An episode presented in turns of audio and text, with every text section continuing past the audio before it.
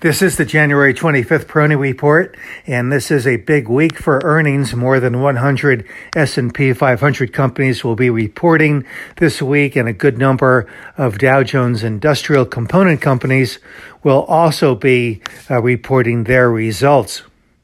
So far, the earnings comparisons among companies that have reported in the S&P 500 uh, are looking like uh, we're on pace to at least match, maybe even beat the uh, record uh, uh, previous quarter in terms of the uh, the uh, percentage of earnings beats.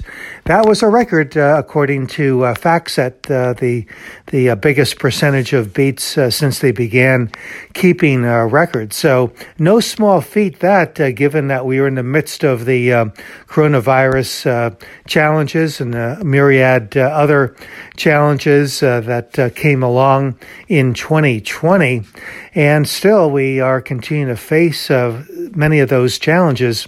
But for the market, uh, it does seem that it's beginning to really discount the uh, coronavirus and looking beyond that, looking at the um, recovery prospects uh, here.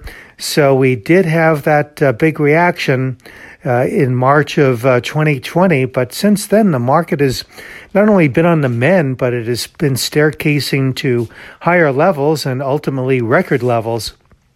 And here again, that's the MO of this uh, bull market cycle that uh, the market has resisted sustained uh, decline. It has been able to uh, recover uh, eventually, uh, sometimes in relatively short order, only to see a springboard effect where it moves to higher levels, record high levels, oftentimes in a matter of months.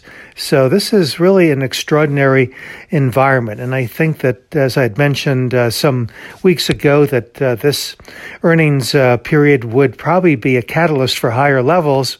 I continue to believe that the uh, Dow could reach the 32,000 to 32,500 area before the end of this quarter. But once more, it's it's not uh, the Dow that is the real big story. It continues to be the Nasdaq. So even this morning, we are seeing Dow futures lower, but Nasdaq futures considerably higher.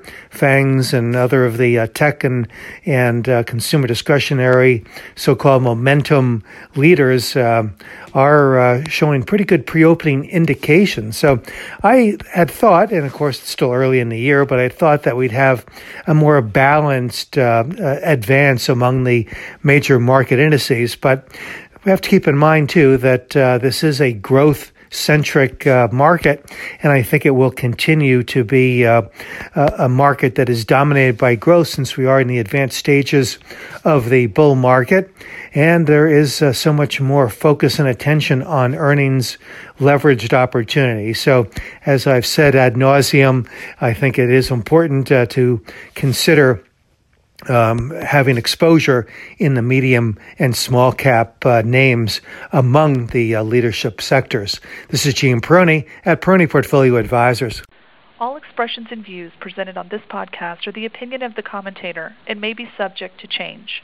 AAM makes no recommendation as to the suitability of any investment and may make a market or have financial interest in any security or sector discussed.